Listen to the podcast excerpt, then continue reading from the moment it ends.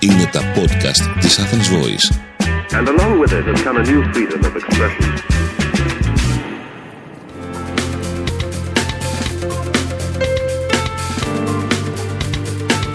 marketingconsultant.gr Μάρκετινγκ για μικρές ή μεσαίες επιχειρήσεις και ελεύθερους επαγγελματίες.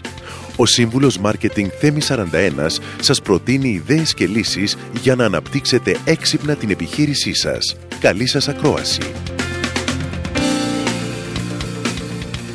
Γεια χαρά σε όλους.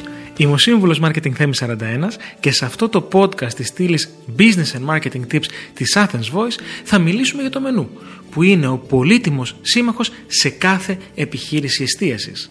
Το μενού είναι το πιο σημαντικό εργαλείο internal marketing, εσωτερικού marketing, που διαθέτει μια επιχείρηση εστίασης για να προωθήσει τα προϊόντα της. Μην ξεχνάτε πως είναι το μόνο διαφημιστικό μέσο το οποίο θα διαβαστεί σίγουρα από όλους τους πελάτες.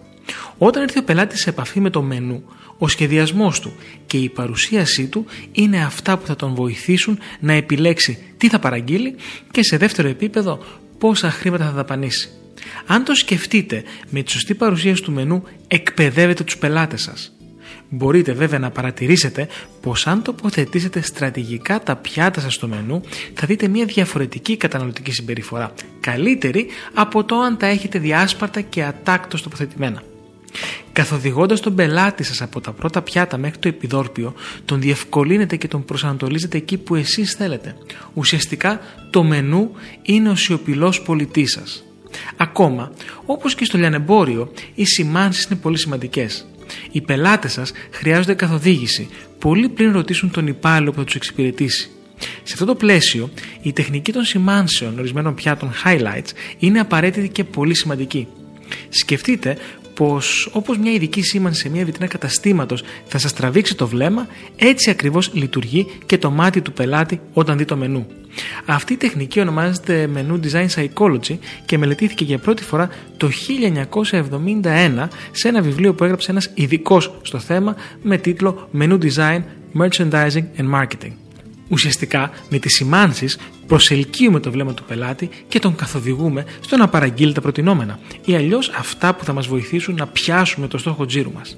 Στο σημείο αυτό αξίζει να λάβετε υπόψη σας και τις κινήσεις των ματιών που ακολουθούν ένα συγκεκριμένο μοτίβο, eye movement pattern, βάσει βέβαια έρευνων της ψυχολογίας. Παράλληλα, μέσα από το μενού αντανακλάται η κουλτούρα και η φιλοσοφία του χώρου σας. Με άλλα λόγια, λειτουργεί σαν μια φωτογραφία της ατμόσφαιρας του εστιατορίου σας. Πρέπει λοιπόν να αντιμετωπίζετε το μενού σαν την επαγγελματική σας κάρτα.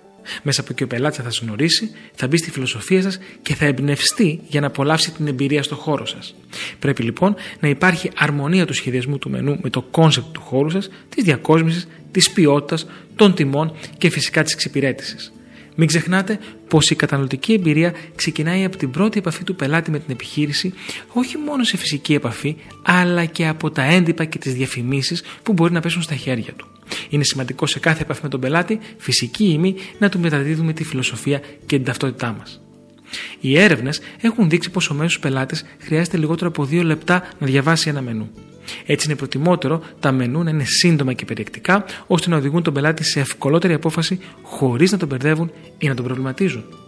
Τα μεγάλα και δυσκίνητα μενού δυσκολεύουν τους πελάτες και μεγαλώνουν το χρόνο αποφασής τους, το decision time. Αυτό καθυστερεί την παραγγελία και σε συνέχεια μεγαλώνει το χρόνο παραμονής του πελάτη στο ίδιο τραπέζι. Θυμηθείτε πως ίσως χρειαστεί να προσθέσετε ή να αφαιρέσετε κάποια πιάτα ή πληροφορίες από το εκτυπωμένο μενού. Άρα η ευελιξία στο να μπορεί να προσαρμοστεί το μενού σε ενδεχόμενες αλλαγές είναι πολύ σημαντική. Στο σχεδιασμό του εντύπου θα πρέπει να ληφθεί υπόψη ο τρόπος με τον οποίο αυτό θα γίνει, με τελικό στόχο να γλιτώσετε περιτά έξοδα και χρονοβόρες επανεκτυπώσεις. Ακόμα διατηρήστε τα έντυπα μενού καθαρά και ατσαλάκωτα. Η συχνή χρήση τα ταλαιπωρεί και τα κάνει να δείχνουν παλιά και βρώμικα. Σίγουρα δεν είναι αυτή η εικόνα που θα θέλετε να εισπράξει ο πελάτης για την επιχείρησή σας. Στην αρχική σας παραγγελία εκτύπωσης, προβλέψτε μερικά έντυπα παραπάνω για να έχετε τη δυνατότητα να αντικαταστήσετε όσα πιθανώς χρειαστούν αλλαγή.